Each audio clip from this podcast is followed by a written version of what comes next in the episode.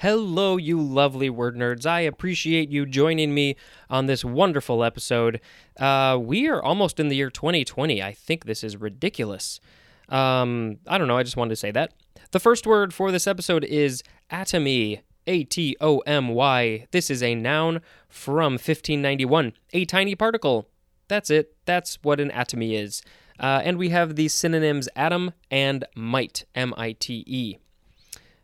Uh, okay, next is atonal. We have thrown away the world of the atoms, and we are moving on to another world. Atonal, A T O N A L. This is an adjective from nineteen twenty-two, marked by avoidance of traditional musical tonality, especially organized without reference to key or tonal center and using the tones of the chromatic scale impartially. Atonalism is a noun.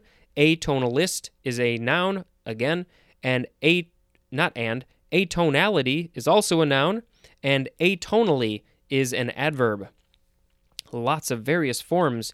Uh, let's see, this is just uh, a plus tonal, uh, so if something is tonal, uh, that is, you know, it's got tones, normal tones, the two are ears, and then we add a, and it makes it the opposite.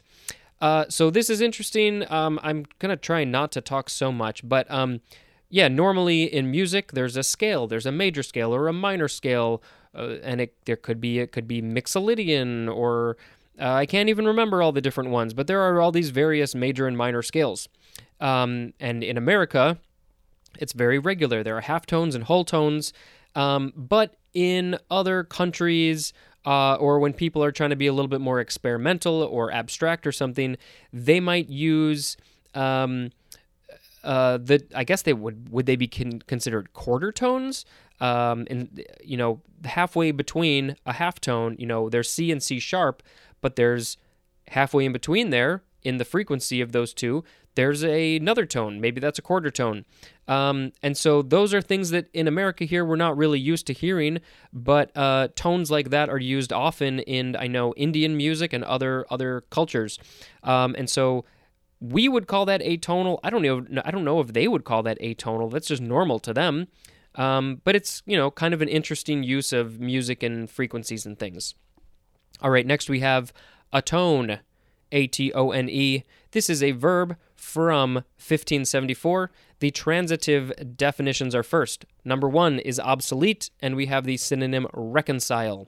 Number two, to supply satisfaction for, and a synonym is expiate. And the intransitive definition says to make amends, as in at- atone for sins. Uh, let's see. The this is from Middle English, to become reconciled, and that is from at on, which is, wait, at on, well, if we look at uh, a couple episodes, no, that was at no, never mind. At on, which means in harmony, and that is from at plus on, which means one. Uh, what? what? Oh, at, no, I don't, I'm sorry. At on looks like it's two separate words, uh, but it's a thing that people say. Um, it's not in here as its own thing. I don't know, I'm a little confused by that, uh, if you couldn't tell. All right, next word is atonement, um, and um, as somebody described me, as described to me, um, one way that you can sort of say it is at one mint. That's how it's spelled, at one mint, uh, and it looks like that is actually where the word comes from. Um, all right, so this is a noun from fifteen thirteen. Number one is obsolete again, and it has the synonym reconciliation. Number two, the reconciliation of God and humankind through the sacrificial death of Jesus Christ.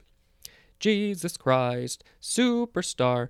All right, number three, reparation for an offense, or no, offense or injury. Synonym is satisfaction.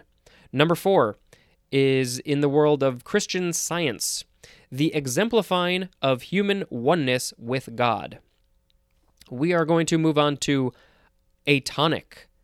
It's like the word tonic with an A. It is an adjective from seventeen ninety-two. One, characterized by atony, um, at- which is the next word, but I just wanted to double-check the pronunciation. Yes, it is atony. Number two for atonic, uttered without accent or stress.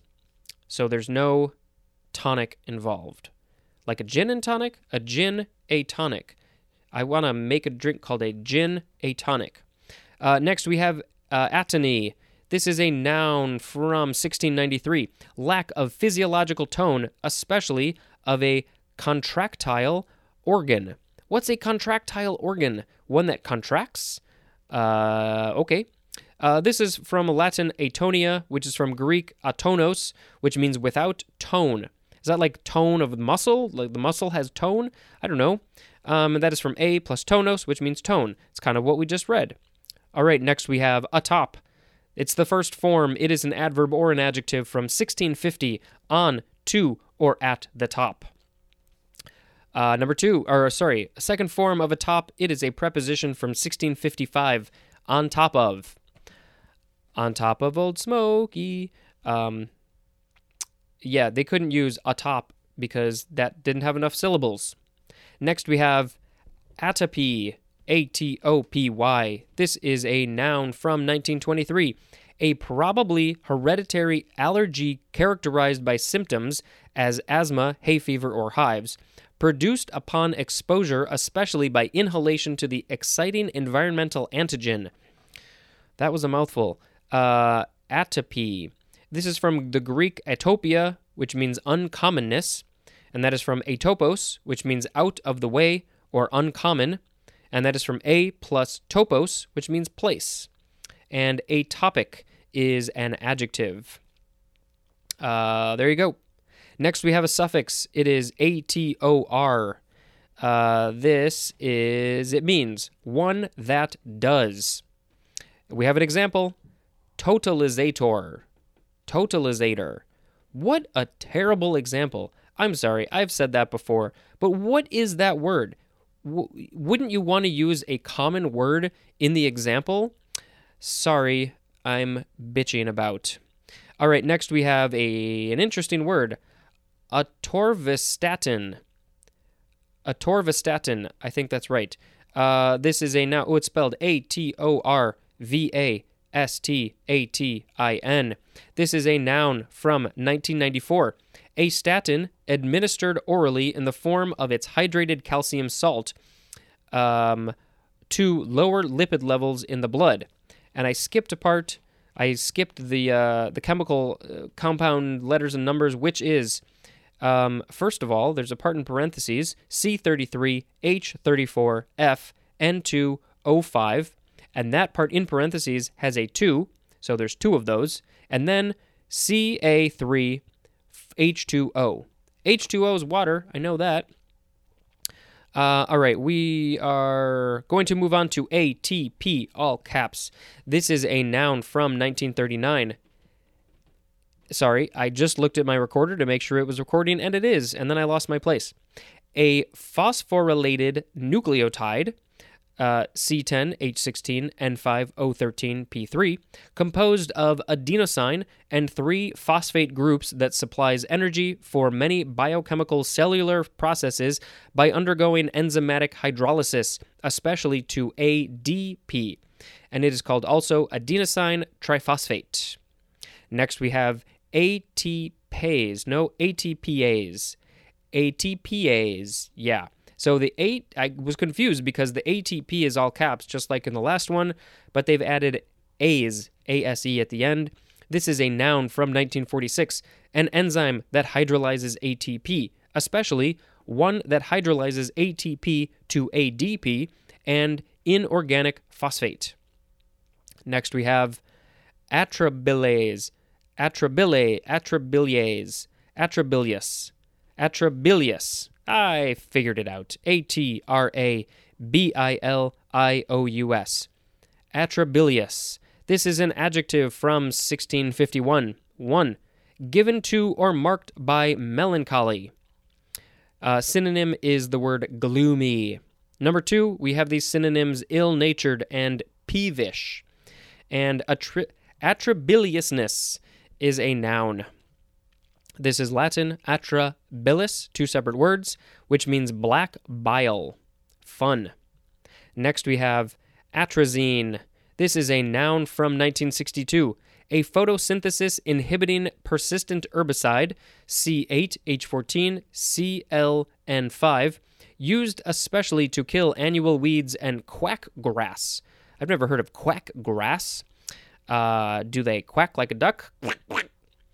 All right, next we have a tremble. This is an adjective from eighteen sixty-two, shaking involuntarily. Synonym is trembling, as in, he was white as death and all a tremble. And that is a quote from Robert Coover, C O O V E R. Next we have atresia, A T R E S I A. This is a noun from circa eighteen oh seven. one. Absence or closure of a natural passage of the body.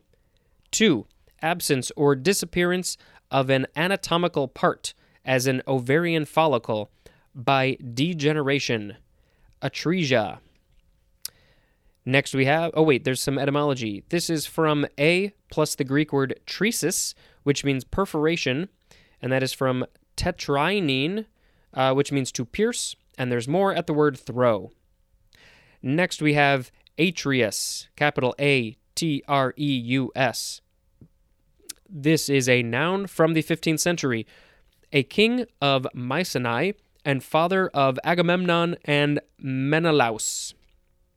Mycenae is M Y C E N A E. I think I pronounced it correctly. Agamemnon, that's easy. And Menelaus is M E N E L A U S.